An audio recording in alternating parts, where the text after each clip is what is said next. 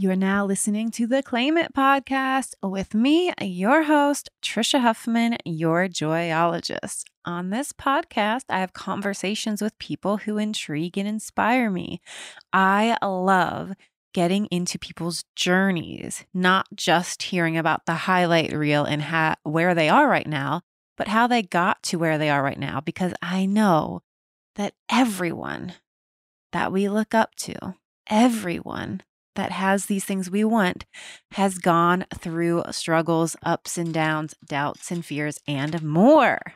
And I like to get into those things as well as the awesome things that they have accomplished. Because I believe that our feelings of being enough, worthy, successful, fulfilled, lovable are not out there somewhere. Once I have this, do this, then I'll feel it. Likely, if we keep putting it outside of ourselves, we'll just keep on chasing it. It is up to us to claim it every single day. Claim your worth, claim your value, claim your success, claim your fulfillment right now. On today's episode, I have Dr. Lea Lis. She is the shameless psychiatrist. Um, she has a book out called No Shame Real Talk with Your Kids About Sex, Self Confidence, and Healthy Relationships. Uh, I love anyone talking about shame and eliminating it. So that's why I was intrigued to talk to her. She's a double board certified adult and child psychiatrist, assistant clinical professor at New York Medical College. Yeah, I was intrigued to talk to her. So let's get into the episode and see what made her write this book and get into the work she is doing. So I like to start with how people grew up. Like, what was life for you growing up? Do you remember any sort of moments? And especially since, yeah, you're the shameless psychiatrist. And like, do you remember like experiencing shame at an early age? Um, good question. Yes, I do experience, had experienced shame because I grew up well, first of all, I'll say I grew up in Long Island and um, with two two really lovely parents in a very suburban environment. And I think my first memories of shame were when I realized how much taller I was than everybody. And for a while at at the school, they kept calling me PM, PM, PM. I could not. Nobody would tell me what it meant, you know. And everybody called me PM, but nobody would tell me why. And I was just kind of thinking to myself, this is like kind of hurting my feelings because I was like, I don't know if they're insulting me. And then finally, somebody told me it meant praying mantis, which is like a bug with very long legs. And, you know, I look like I was on stilts growing up. I mean, I'm six foot two and a half. And, um, and then I went to a party in seventh grade and I was in love with this boy named John. John Kasalakis, if you're out there listening. and uh, he turned around at this birthday party. I was in a basement and he told me to jump. And I don't know why, if I wanted to impress him or whatever. It's jump, Lee, jump, Lee, jump. And I jumped and hit my head so hard that I, everyone in the party laughing so hard, I had to run out, call my mother. My mother couldn't get me. And they never like let me live it down. Even like graduation from high school, they were still saying jump, Lea, jump. And I never, you know, I never really fit in in high school, which is genius because I do really that late bloomers are always the most interesting people. You know what I'm saying? Like I was a late bloomer. I really fit in in medical school. Like I like like I blossomed. I was like a tree that was like, whoa, the leaves just went like this. So you know, if I never blossomed, it'd be a sad story. But it worked out. But you know, I think I learned that I was very ashamed of being so different, and it was because of that I became extremely empathetic towards people who had it hard. So I didn't have it hard enough that it scarred me, like that I'm like messed up because of it, but I had it hard enough to experience extreme and intense empathy. And that's like what made me the person I am now. Yeah, I get that. And I was, I, I'm not as tall as you. I'm 5'10 now, but I was the tallest person in my, like, not just the tallest girl, the tallest person in my class for early ages. And my daughters are already tall. And like, I'm like, oh, you're so tall. And I'm already sort of pretending like, you might be the tallest person in the class. And that means you're, that's awesome. And like, you know, or just like trying to, but yeah, I remember it being like some, something that was awesome to then at one point, like, that's wrong that you're taller than the boys or something, like it being a bad thing. And just, yeah, like these little things, same thing. Like I didn't have it that bad, but yeah, picked up for being tall, being told like I was chubby or fat when like really I, I was not even like an overweight kid. It was just I wasn't as skinny as my sister. So she would pick on me in that. And then other people. So these small things that again, like they're not small, but I think that we all are likely carrying shame in some way from our childhoods of just like being teased in some way or how even like our parents or other people talk to us. You know, I think we like I'm just now noticing once I had kids and even like how we can talk to, oh, you look so pretty. Let's brush your hair. It'll make you pretty. And like, oh, like but you're already pre- like these, these things that we say then like how they can be like landing for a kid and I'm just, so i'm like so present to that now especially with my own kids. Yeah true true. Um okay so all right so you're saying you kind of yeah you felt like you out not an outcast or something but like do you remember in high school then yeah did that you yeah that was like they carried that on in high school did you start to become sort of did you know like from an early age that you wanted to be a psychologist and like or what did you think in high school you were going to do with the rest of your life because i feel like we also get that pressure like all right figure it out kid well, Trisha, I was very lucky. I mean, A, I'm a, a psychiatrist. I'll correct you just because it's a. Thank you. No, go ahead. I. It, well, about three hundred thousand dollars. Um, um, which means I went to med school. What did I say? Psychologist, which is fine. I'm just correct. No, I said, and you're psychiatrist. Psychiatrist, psychologist. There we go. I'm like, I don't even know what I said. to say it's it's a it's a it's medical degree. Um, so so I knew I wanted to be in the field since 15. I was like the most driven, most vision I had a vision for my future that I don't think many kids have because I started I was a very empathetic child. I started working at a local mental health hospital called Hillside with my aunt, whose name is Marie, um, who was a psychiatric social worker um, educated at Columbia. And she took me under her wing. And I did things at 15 I should probably not have been doing i.e., like working in a lax psychiatric unit.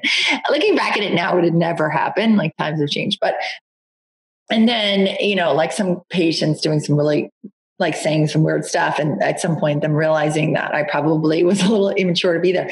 But it shaped me so much. And, you know, one of my first experiences, probably around 16, was working with an HIV patient who was dying, was a hemophiliac who I would visit every day. And, you know, all my other, my friends were playing field hockey and like lacrosse and, you know, going to the beach. And here I was like working with like dying AIDS patients during like a crisis, you know, the, the active AIDS crisis. I was only, you know, I was young. And yeah, that had a big, profound impact, I would say. And it also contributed to my uh, like no, I wasn't an outcast, but it, it really contributed to the fact that I didn't fit in because then it became extremely hard for me to relate to those kids. Like they just seemed um, fluffy, like they just seemed just like disconnected from reality, and I didn't have that experience, and so I I kind of like chucked myself out of that arena, and you know, and like ended up finding a you know, boy, boyfriend at the Merchant Marine Academy and like sort of, you know, going through this like whole like renaissance of maturity and kind of being like, you know what, I'm I'm done with you people, I'm out. But not in a bad way because I still appreciated them, but I just couldn't relate to them anymore. So I had a really interesting childhood compared to most people. And I started studying electroconvulsive therapy at 19 and did a research paper on that in children at Hillside, which is very controversial, but they did have some cases there because, you know, these kids were not um, coming out of a catatonic state of depression and weren't eating. And, um, you know, I would say that's pretty cool and interesting and different. Um, so yeah, I've always been sort of a um, apple and a bunch of bananas. And what even made you want to start working with your aunt? You know, like were you genuinely interested back then? Were you just like, oh, I, you looked up to your aunt, so like, okay, like, like you know, like what even made you be like, sure, I'll go work there with you? Like that's not, you know, were you bored one day? Like you know, like no, I'll have to ask my mom, but my recollection of it is that my father identified very early how empathetic I was. He said I was like an empath. And he was like, You are the most interesting child. You're going to be Surgeon General someday. You're going to change the world. You must. And he just threw me in with my aunt. And, and he said this to my aunt. My aunt was like, Oh, yeah, let's take you to the psychiatric ward and see how she does. And it like, like, it like changed the entire course of my life. Like one little tiny decision like that, of course, made all the difference in the world. It's like the butterfly effect. Of course, like looking back on it, it made all the sense in the world. Like I don't, I I don't, who knows if I'd been, wouldn't, if I would have as a psychiatrist, I wouldn't have known about it. Right. But, you know, everybody loved me there. They were so supportive. I had these amazing mentors that were doctors, Jacques Beline, I'm um, Jacques Vidal-Hearn and Sam Beline. And they took, took me under their wing at like 16, 17 years old and gave me these incredible responsibilities because they saw the light. So I've been like incredibly lucky. I really feel like my I'm a visionary. My career has been, you know, my career has been so like into my core. Like, a, you know, I love my job. I love children. I love working with kids. Like, I am the luckiest person to get to do what I love. And has there been hard times? Yeah, but honestly, I loved medical school. I loved it. I loved it. I mean, it was like being is like being at you know great adventure for me. I was like, wait, I thought this was going to be really hard. Everyone told me it was going to be really hard. You know, there was only two weeks where I did night float at St. Vincent's, and I was on a ventilating service, a ventilator service, and all the patients had like ventilators in their mouth, and they were all like gorked up. And then the um, nurse couldn't get an IV. And she's like, Doctor, we need to get an IV. And I'm looking at her like, Lady, you give IVs all day long. How am I going to get an IV? This like I'm a psychiatry intern. What am like what? And then and then I'm so like disheartened after like stabbing these needles into this vented patient who couldn't speak that I then went to my locker, tripped on the floor, which was full of um, cleaning fluid, got covered head to toe in pneumonia. like cleaning product, dirty hospital floor, dripping. That was the only time I felt sorry for myself. Did you um so it sounds like from an early age other people were seeing these things in you, your aunt, your dad, the doctors taking under the wing, but you're also feeling something like did you always know inside of you though like I want this? Did you ever have any moments of like, wait, do I want this because they see it for me or like everybody believes so much in me or you always just knew inside like yeah, I feel this. The opposite. Like I just was a, I just, I always had a very clear um, desire. I remember a time thinking to myself, am I smart enough? Because when I applied to medical school, it was incredibly competitive. It was like a very competitive year. And um, even though I had decent grades, I didn't have straight A's. And, you know, I remember thinking to myself, am I going to be able to get in? You know, and it was, you know, of all the medical schools I applied to, you know, I got into two only. And, um, and I was waitlisted at Columbia, but I got into New York Medical College in Dartmouth and I didn't want to go to Dartmouth. It's too cold. But like, you know, there was that moment where I was like, geez, I'm not going to get in anywhere. And then my whole dream is gone. And I'm going to have to go to like some Caribbean medical school. But, you know, that was it. but you and were like, okay, if I don't get in here, that would suck. But I will go, I will make it happen somewhere. somewhere. I'll go to the Caribbean. Was and you know everything happens for a reason. I did, i got waitlisted, waitlisted at columbia and they didn't take me and you know what? I didn't belong there. You know it really there's something to be said for being a big fish at a small pond and new york medical college was that right pond and they loved me. And you know being the star being the smart one being the one everyone looked up to it's great for my ego. I would have been a very little fish at columbia so it, it all worked out were you able to see that quickly, you know, or the parts of you be like, oh, I'm still not enough because I didn't, whatever, get that? Because I'm sort of like, you know, I haven't had that sort of situation come up in a while, but like where it is sort of uh not what is it? Yeah, like when you're getting sort of turned away or something, then it can be like, oh, even though, all right, this is the right path and I'm trusting this, and then feeling like, but why didn't I get that? like, you know, like battling. I mean, no name the book here, you know. This was my exercise in rejection. Like, man. Rejection, that's the word I was looking for. Thanks. I mean, I have never experienced so much rejection as I did when I tried to publish this book. I was like, oh, damn. That's what I'm talking about. My book proposal, my first book proposal has been out on submission. And so I was in publisher meetings for the last two weeks and I'm in this phase of like, what's happening? and this person said no, and they love you. They love you so much, and they still said no. Your platform's not big enough. You're like, what? Yeah. so that's the rejection I was talking about in this moment of like, these people are interested, and so that's great, but what about those people? that was the worst I've gone through in uh, probably ever. I mean, it was just like the most like, but you don't like my baby? Why not? Is it ugly? you know, brilliant. Damn it. um, so that was horrible, but you know, you know. So what did you do in those what did I do? I cried. I had some whiskey. I banged my head against the wall. I cried again and, and then i just figured okay that's enough. And you know i found this all woman publishing teams out of canada very small named page two who um, took me under their wing and here i am. So it worked out but it was it was very hard. It was a challenge. Yeah it's it's the last two weeks of my life have been very emotional yay i have a meeting! But what does that mean? But this person's if you want to talk offline about it, like not in a podcast, um, I can give you some advice. Well, no, I was just in that since we're like for the I was referring to back to like college and that, but it brought me into like today's and like, yeah, like, you know, going through that. Whereas again, I'm like, well, right, I'm trusting the process and the perfect publisher is out there for me, but also like, whenever you well, F you, other people. I don't know if you want to record it, but I actually do have some advice for you. we can. T- you know, very targeted, discreet. Great. All right, let's get back to you. So then did you always know you said you did that the research paper when you're 19 about is it electroshock therapy? Yeah. I say things incorrectly yeah. as you have already heard so be clear. Um, in children. Yes. So were you always drawn to working with children? Yes, always, always. Uh, I started working at ADHD camp. Then I worked with, you know, at, at, at Hillside. Uh, then I started working uh, on the ECT project. And then I, I just worked every summer at Hillside. Never got paid a dime. My parents are um, happy to fund it as long as I was working, and they were incredibly supportive. They actually paid for pretty much everything. I say that I have a half a million dollar brain because that's what they paid for it. Um, and obviously, you know, I was lucky that they were, you know, working class, but had, you know, my mom worked her tail off, and you know, it all works out. Probably do the same for my kids.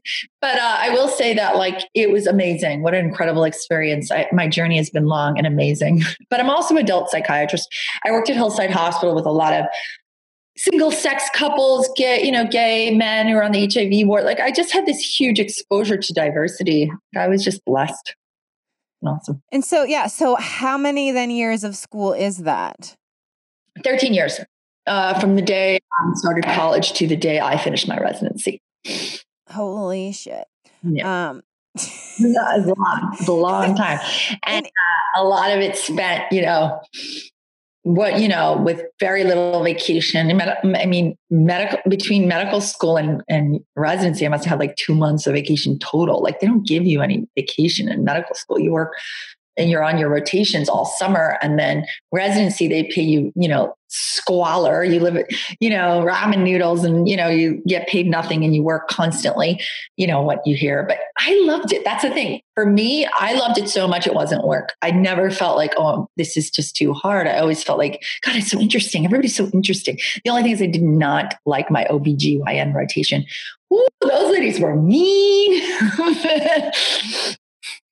That's it and so as you're going through all of this, like what did you imagine like what are you doing? Why are you going to school for 13 years? Like it's to be like you're going to work like did you have an, a vision for Totally. I was like I'm going to be a child psychiatrist. I love it. And what's funny is that um during my surgery rotation, I was I hate surgery. I hate I don't like blood. I mean, I know I'm a doctor and all, it's just not my jam.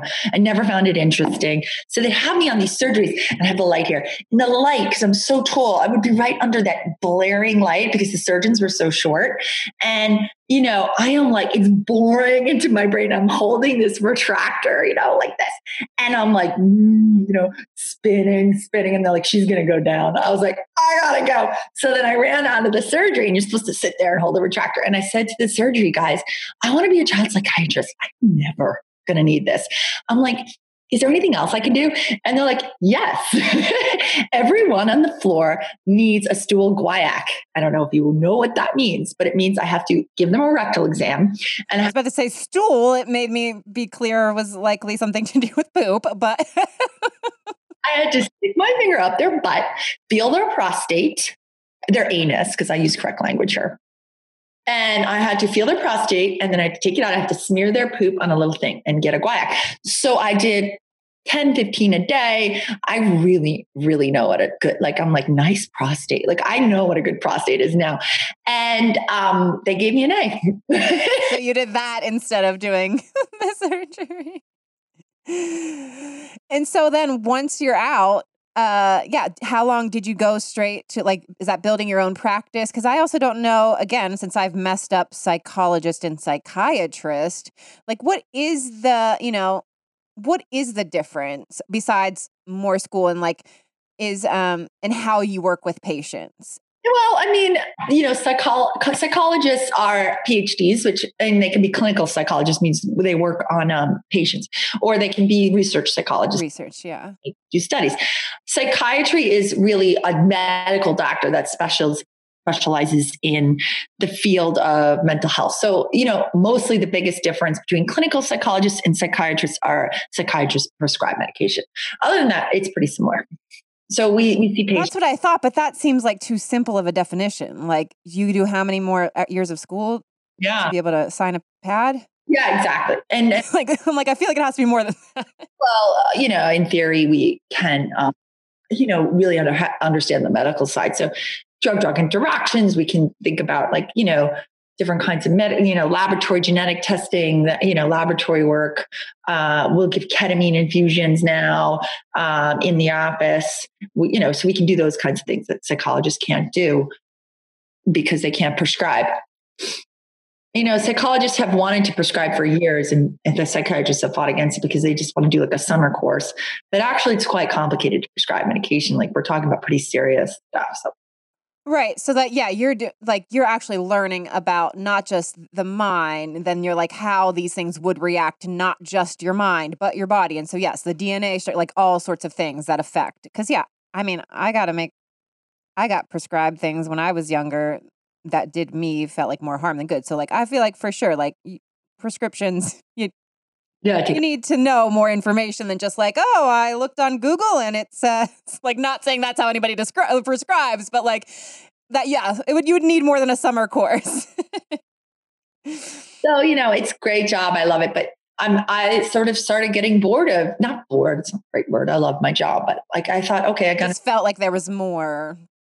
So that's why I decided to launch a media career, write a book, and now i want to become you know a visionary in the world of shame and, you know how to grow up without shame and how parents can deal with their own shame. And so that's where my career has taken me right now.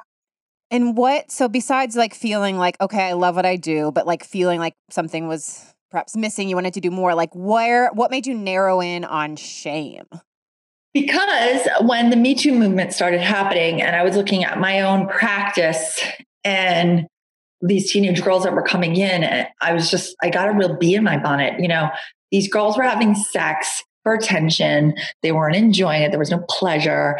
And the boys were, you know, struggling with, you know, putting pictures of, of, of naked girls. And they were like, they did not know how to ask for consent and they're they're bumbling around during sex without any clear guidelines of how they should, you know, approach it. And I'm just thinking to myself, these people are clueless. Like, who taught them about sex? You know, like where do they learn pornography? And I was asking around, and yes, they did. You know, and I thought to myself, what is happening here? Why are these kids so ill prepared to be happy sexually? And you know, then I'm seeing these horribly behaved adults, and I'm thinking to myself, well, obviously they just were never raised right. So I said, let's try to raise them right. And then I, I came to the idea of like uh, originally my book was going to be more about sex education, about you know polyamorous single sex families out of the box families where I really felt I had this great wealth of experience working at St. Vincent's. Um, but then when I started writing the book, I said, no, no, no, the book's not about that anymore. The book is about, you know, how to be sex positive, how to raise children to sex positive. And, you know, that, and then when I thought about that, I broke that down where I said, it's all about shame you know, the reason why we don't talk about it is because we're ashamed and we don't know how to talk about it. We don't know how to address our feelings of awkwardness. We don't know how to come to terms with our own sexual history and trauma. And so we are not communicating efficiently to our children. We're just like leaving it up to pornography because we're afraid. And it's all about shame. So then then I just it just, you know, it evolves as you write it. So that's where it came to the fact that in its heart, this book is about communication skills. It's like, how do you communicate with your child? Like everything to even like role playing, like, you know, sit down with your kid and like help them role play their life. Like, for example, there's a thing about like, if you're, if you don't want to have sex with someone, how do you say no? You know like what's the actual language to say no? And like i wish someone had told me that because i gotta tell you i i had to say no a lot and i did a horrible job you know? And i realized look back same. I don't think no one ever taught me how to say no and the same thing like i feel like from being felt like you were different or not good enough because of your height or your weight or something like that then like i do i mean i can look back at while while always being a strong independent woman that for sure I was always looking for attention from the opposite sex to like validate me or like I want somebody to like me. Like I remember being 15 and being like wanting oh this boy like liked me. And so I was like so excited to like then go to school like oh yeah blah blah blah. He called me last night. And like but I didn't like him at all you know, but I just like wanted to be able to tell people that, oh, this, yep, so and so called me and he asked me out or blah, blah, blah. And like, just like feeling like I needed that validation. And then like the things, yeah. And, but then, yeah, not being, not saying no and just being like, look at the picture if I just uh, do this. and then, so that's how you get pushed into this, you know, uh, these situations where you can't control um, you can't control the situation and then you end up doing things that you regret. And and then you never tell anybody about it. And then years and years later when the me too movement comes up then start to remember all of these things that maybe were not right but you weren't told even about them and nobody talked about them. So yeah. Also amazing how many secrets people keep. Like how many secrets they keep around um, around their shame. Like they're they're even now, years later, unable to speak about their shame, that the internalized shame they have from their childhood. It's unbelievable. I mean, you bring it up in patient sessions, and they are just.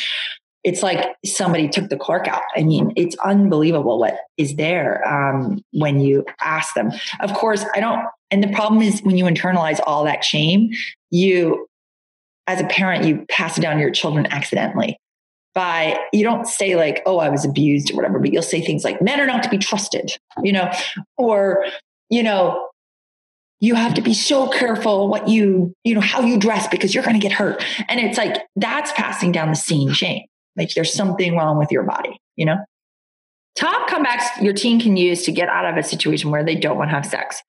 So if the partner says that if you love them then you would do it say things like, if you really love me, you wouldn't try to make me do anything that you don't want. I love you, but I'm just not ready. Says they'll break up with you if you don't give them what you need. Well, that would be sad for both of us, but much better than having sex, then breaking up. That would be super awkward. Um, tell them that if you get them aroused and they get blue balls, if they'll get blue balls if you don't finish. That's what I heard. and it's like, um, you, your penis will just be fine. I know you can take care of that yourself. So it's just kind of like giving them the language. Yeah, that's so great. And is it written in a way like it's for parents or for teenagers or both to read it? Like it's not like this is a conver- you know, like you could a parent could read it and be like, let's, you know, let here's a guide for you, or like also like a teenager could just read it on their own. No, it's a parenting book. However, okay. I thought about writing one for teenagers, but you know, I talked to a bunch of teenagers, all tell me the same thing, which is they will never read it. Yeah, that's true.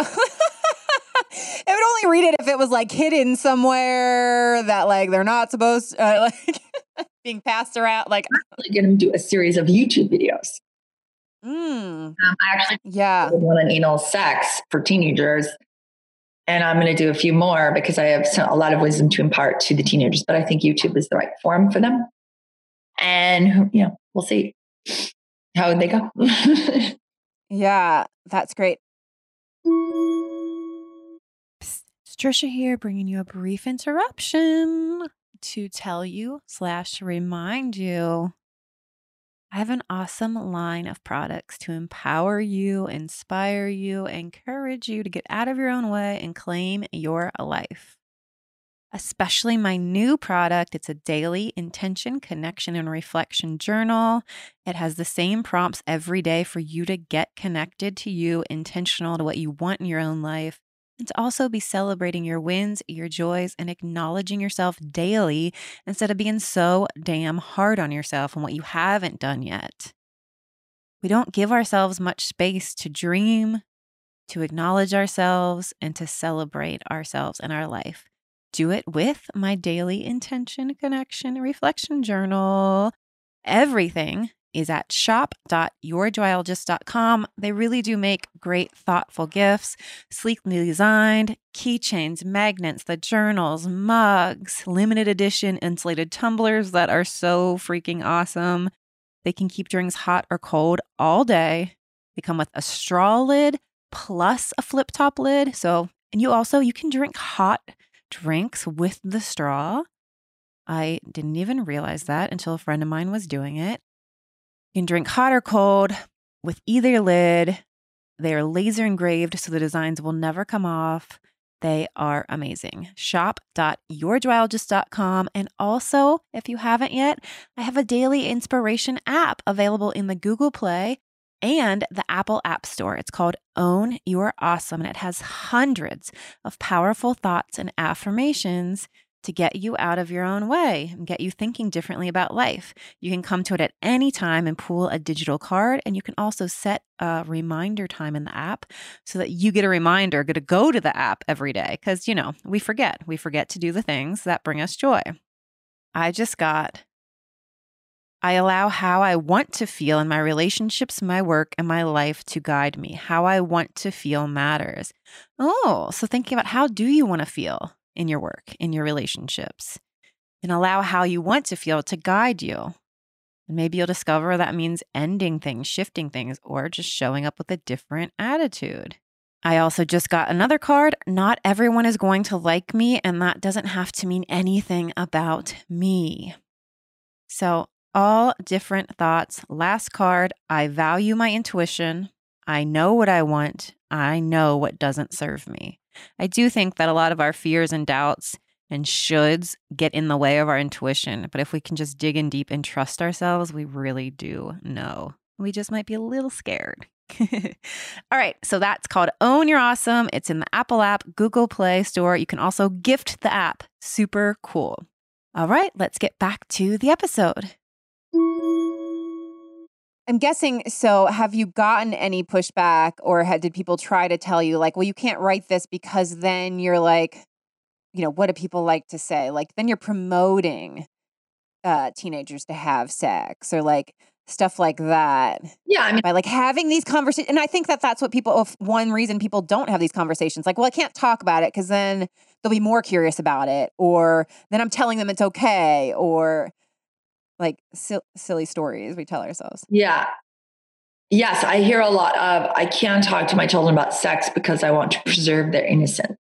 You know, like by talking about it, I'm going to like tell them the secret of the world that they will never find out otherwise. And all of a sudden their innocence will be ruined. I'm looking at them like, really? Um, and I say to parents the same thing, which is that you are protecting their innocence by giving them information that they need to make decisions that will protect them.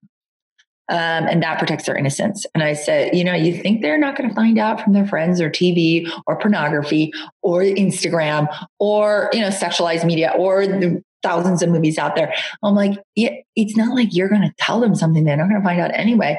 Don't you want to get ahead of the messaging, you know, so you can counter program? Yeah.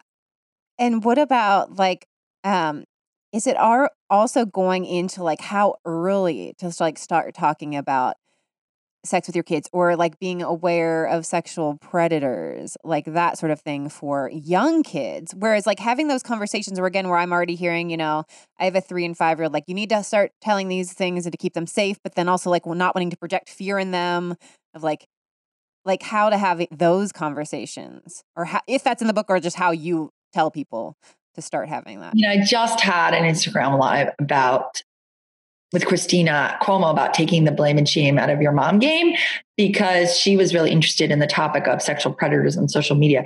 So, you know, I I think that social media and media has gotten so sexualized and so out of control. I mean, I really think the media companies are um, like Facebook and all those things are not doing a good job protecting children.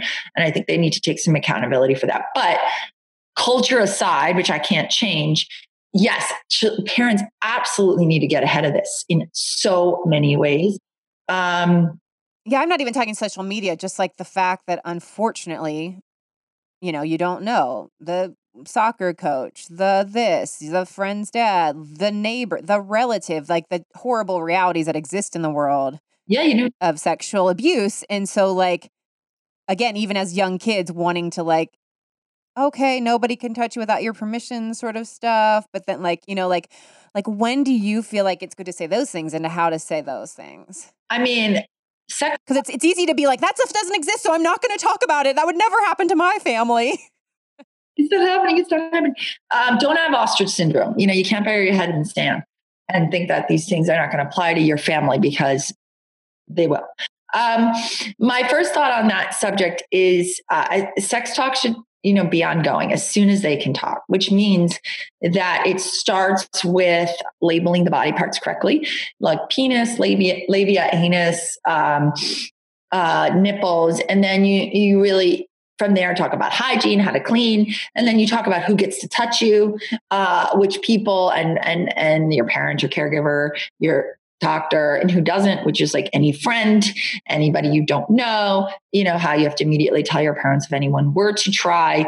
And then there's like the next round layer in the next round in of uh, masturbation. Like you can touch yourself. It feels good. You should touch yourself. You just got to do it when you're alone. And and then you layer in reproduction and biology. And you know it's just constantly layering layering layering the sex positive education and then there's you know that's the other piece. But from your perspective as a joyologist who loves like you know thinking about um, positive affirmations and things like that it's also about being very positive about your own body in front of your children telling your child how proud you are of your body how much you love that your breasts allowed, you know, nourished, you know, this younger child as a baby and how amazing that is and how wonderful it is that you can do this exercise because your body is healthy and how wonderful it is that your child's body is healthy and just constantly positive affirmations about yourself and your child's you know reproductive organs their health their you know to develop this sex positive and body positive self-esteem yeah i get that it's and it's interesting again even like with my body and how I talk about my body with them. But I've even noticed is something like drawing a picture and like, you know, mom, can you draw this, whatever? And I've never felt that I'm good at drawing whatever. So I want to say, oh, I'm not really the good best drawer. I'm not good. And I've already seen like me saying that to her is like, how is that giving her an idea of like how good of a drawer she's going to be? That I'm like, my drawing is better than hers because she's young, but I'm saying it's not good enough. I'm terrible. I'm not a good drawer. And so then just like stopping that sort of talk, like that's like different from body, but it just like that reminded me of like in the moment of like, why am I telling my daughter I'm a terrible drawer? I'm a bad drawer? Like, like how would she see that and put that on her own? So the same thing if in our bodies, like, oh, I'm, you know, I'm to this, or don't look at my body, or I don't like my stomach, or whatever kind of thing it could be, then like then she's just like in her mind. You just don't know where these kids are filing things. yeah, yeah, no, you denigrate yourself. And um, I think I think you should also, you know, be willing to make admit when you make a mistake, or if you catch yourself saying, oh, "I need to go on a diet," you should say, "Oh no, no, no, I didn't mean diet. I mean healthy eating. I need to just eat healthier because it's good for your body, nourish your body." You know, and then you can catch yourself and just you know, frame shift. And that's CBT for you. It's like this idea of re- cognitively reframing, reframing your thoughts to be more rational, catching yourself when you do act irrationally, and reframing either you know right in front of your child or in your own mind, and you know overall be very forgiving of mistakes because we all make mistakes, and that's a very um, cognitive healthy thing to say. Like, okay, I messed that one up. Like parenting failed, but that's okay. you know. Yeah, no, I think that's so big. Again, like for no matter what, it's whether yourself, you're talking to a colleague, uh, your child, anything that, like, I think something that we all do is act like oh, we'll get it right next time instead of correcting on the spot. Whereas I'll even be, you know, if I'm trying, okay, I'm trying to not use the word crazy so much anymore. And instead of like letting it come out and then being like filed, whoops, I said it to be like actually saying out loud, let me rephrase that. I'm trying to not use that word anymore. You know, like that I think that we can be like, next time I'll get it right, or this fear of looking a certain way by correcting ourselves or by calling out any sort of like mistake or, oh, I said diet or whatever it is that like, no, but by actually like doing it in the moment, it gives us more power and strength, right? To create the actual changes instead of like, oops, I did it again. So file that away for next time. I won't do that. Or, yeah, right on, right on. Agree. Going back to talking with little kids and your name, like naming the actual body parts, so what about like even calling them like your private parts? Is that a good thing or is that shame inducing or you know like that sort of stuff whereas I'm now all like I don't know what is, you know. I mean, I like the idea of private only because I think it sets home the message that it's not for everyone to see, which is which is true about culture in general. Like why do we cover up our nipples and our you know and our labia you know, we cover it up. It's almost never exposed except for in certain cultures because it's culturally taboo, not because there's anything wrong with it or shameful. It's just culturally taboo. If you were in a tribe in Africa, you might walk around, you know, with your nipples hanging out and nobody would blink an eyelash. But because we live in uh, the society we live in, we cover those things up. So they are kept private you know and and for me it's a little bit good messaging because it's like okay these this area is private um, to you and your family and um, socially appropriate times. But meaning like your your family might go skinny dipping and in that case it's it's fine you know your family might you know whatever they're doing have a naked dance party or whatever it is in those but you're not going to go to school naked so you have to just explain to them that that's because you know people dress a certain way in different places. And in france you might not. And you know you might go to the beach with your you know without a top on and that's fine in france. It's just like that's the way culture has evolved and you know this is what it's like where we live. And that's about your values as a family. But i do like the word private because the private it implies the kids like please don't let anyone look there or touch there without at least telling me or having your direct consent. So and I and I say to my children, eight and ten, like someday, you know, somebody is going to want to touch you there, and it's going to feel really good, and that's called sex. I was like, but you're not ready for that now. So right now, the only one that's allowed to touch you, because I'm done with touching them there, they know how to clean themselves.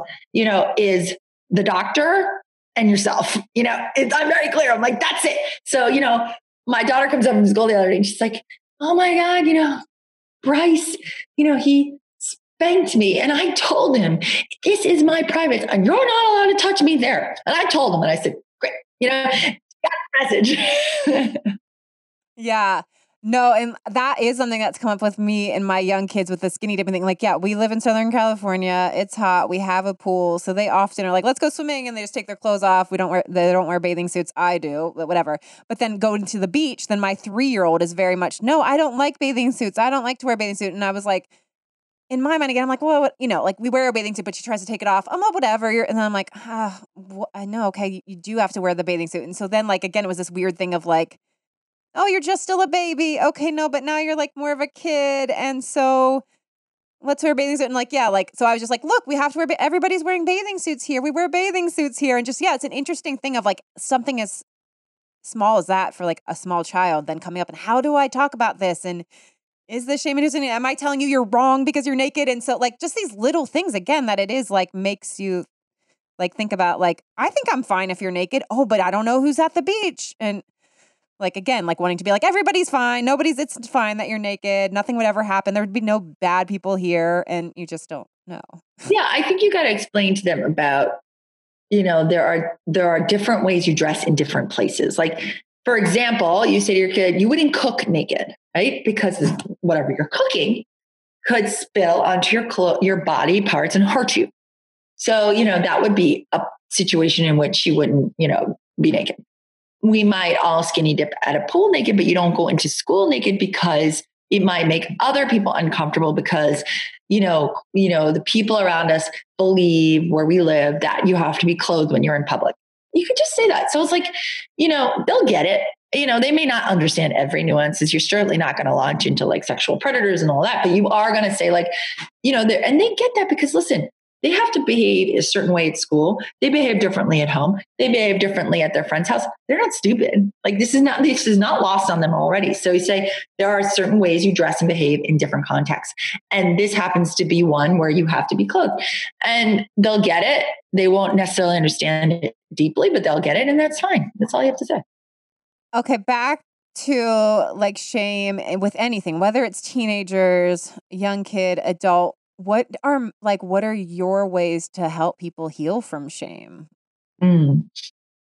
yes so you know for adults in my book i talk about healing from shame has to do with cognitive reframing which means um, taking the thoughts this, uh, or the stories of your life writing them down and then changing them to be more rationally minded and passing down the pearl. So for example I'll say like my sexual story you know and then i'll talk about you know my fears for my child's sexual journey you know so i'll just change it to say okay what are the positives that came from those things? So for example my sexual story this is a, an impatient example my sexual story is filled with hard and bumpy times my parents were not always happy and did not seem to have a great sex life my first sexual experiences were unfulfilling i was never open-minded um, regarding others and their sexualities when I was young. I learned to be more open as I got older and learn how to make myself experience sexual pleasure. This was liberating, but took far too long. And then my story with cognitive reframing would be learning about who you are sexually. This is what you would pass down to your child. Takes a long time and is a process. It's easy to get confused. You do not need to figure it out quickly. Trial and error helps you to figure it out. As parents, we may make mistakes and that may not always be the best role models. Free free to ask, feel free ask us questions and I will try to be as open as possible.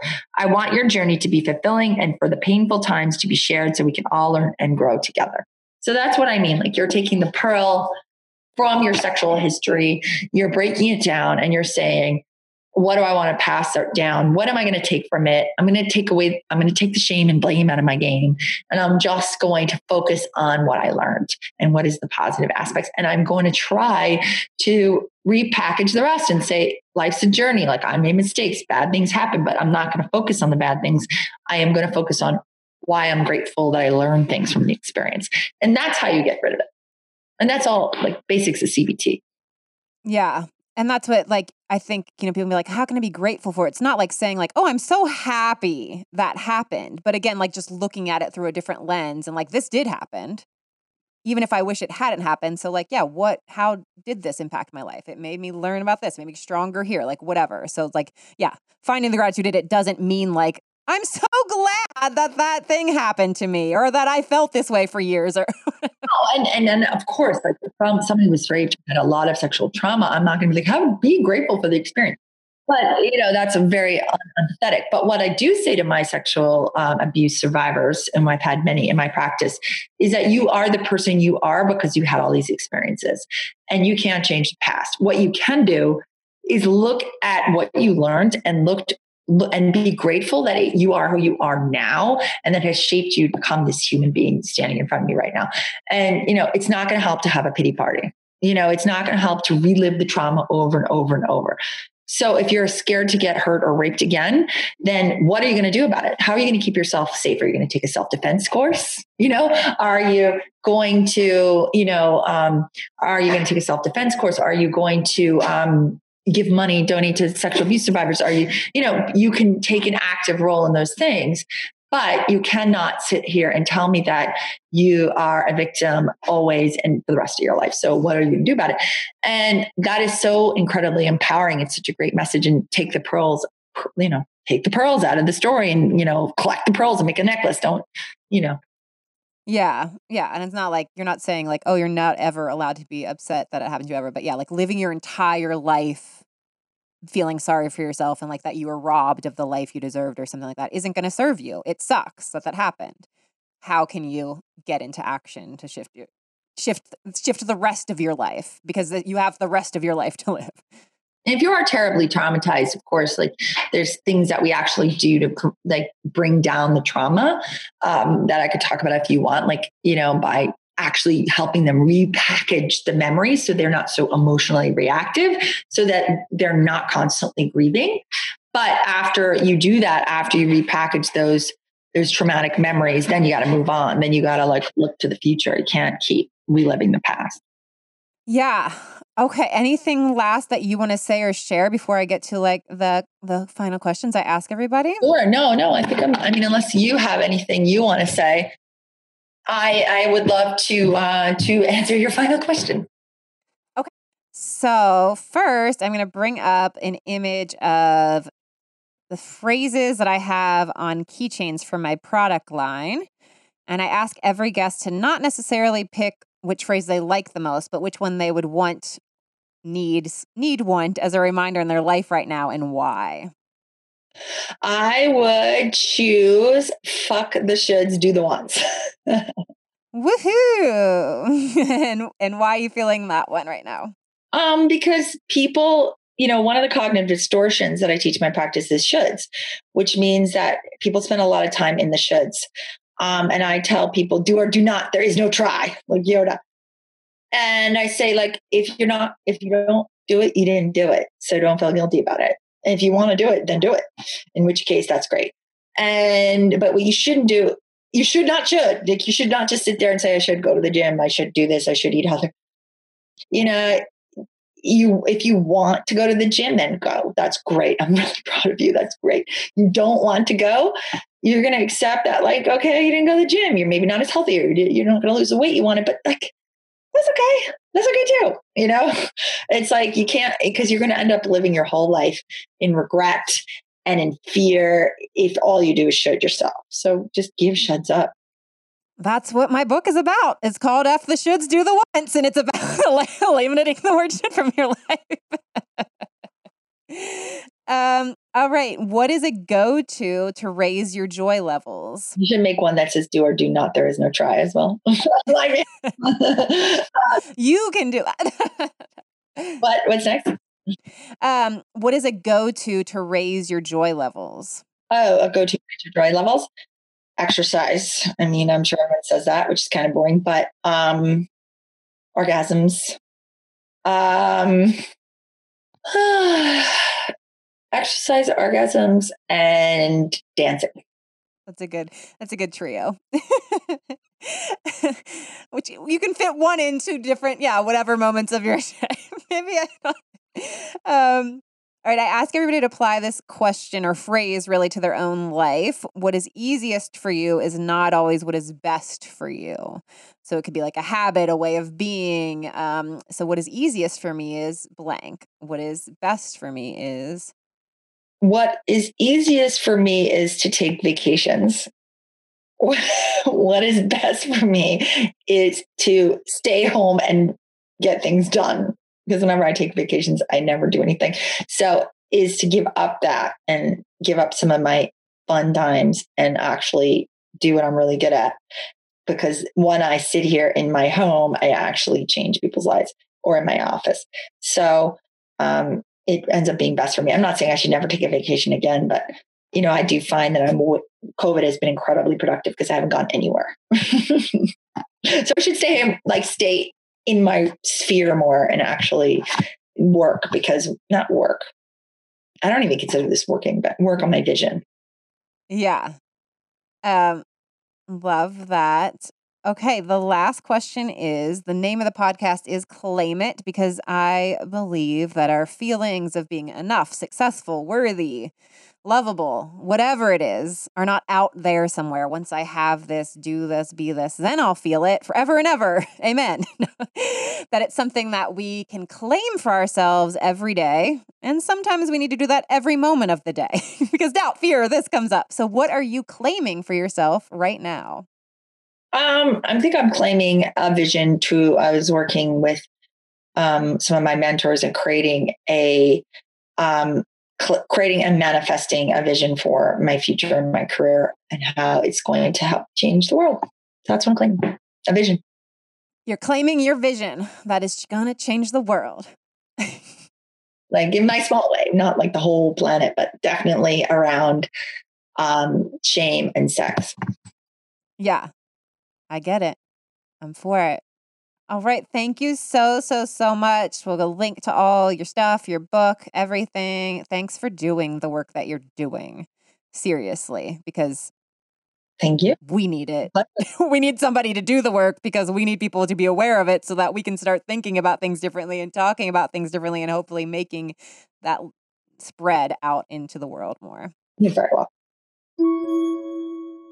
All right. I hope you enjoyed that episode. Thank you so much for listening. If you haven't already, please subscribe and leave a review. I really love reading your reviews and it actually like helps. It helps. Reviews helps help get the podcast made more discoverable for other people to be claiming their joy, their worth, their value. To find more about Lea, Dr. Lea, she is drlealis.com. Her Instagram is shameless psychiatrist. Um, you can get her book, No Shame. Link will be in the show notes. For full show notes, go to yourjoyologist.com slash podcast. And for me, everything's at yourjoyologist.com. My products, how to download my app, blogs, videos, all the good things. And you can find me at Your Joyologist on social media. And I love hearing from you. So please shout out the podcast, send me a DM. Let me know that you listened, what you thought, what you felt. I really, really love hearing from you. I'm not just saying that. and again, if you leave a review, screenshot it and send it to me at podcast at yourjoyologist.com, and I'll send you a gift for my product line. You know, I've got a wide variety of products made to empower you, to get you out of your own way, get you owning you are awesome. And they do make great gifts if I if I have to say so myself. I do have to say so myself. I am going to say so myself. They make really great thoughtful gifts that aren't cheesy or tacky. They're beautiful, they're sleek, and they do empower and inspire. You can go straight to shop.yourjoyologist.com to check out products. For the last thought, let's think. What are you wanting to let go of right now? Perhaps some shame. Is there anything that a memory, something that you look back and you feel shamed about for what you didn't do today, for your weight, for something that happened in your childhood? I don't know. You're going to have to do a lot more work than just saying, I let go of it. Let's be clear. Um, but the thing is, just by bringing your attention to what is it that I feel shame around, by bringing your attention to that, then you can start to do the continuous work to heal that, to move through it. Sometimes we just think if we just keep shoving it down and avoiding it, it'll go away. And it sure doesn't. It sure does not. so, name it, and that will hopefully start the process of how can you forgive yourself? How can you love yourself through what happened in the past or what you're feeling right now? All right. Thank you so, so much for choosing to spend time with me by listening. Keep on listening to some other awesome episodes, or I'll catch you back here next week.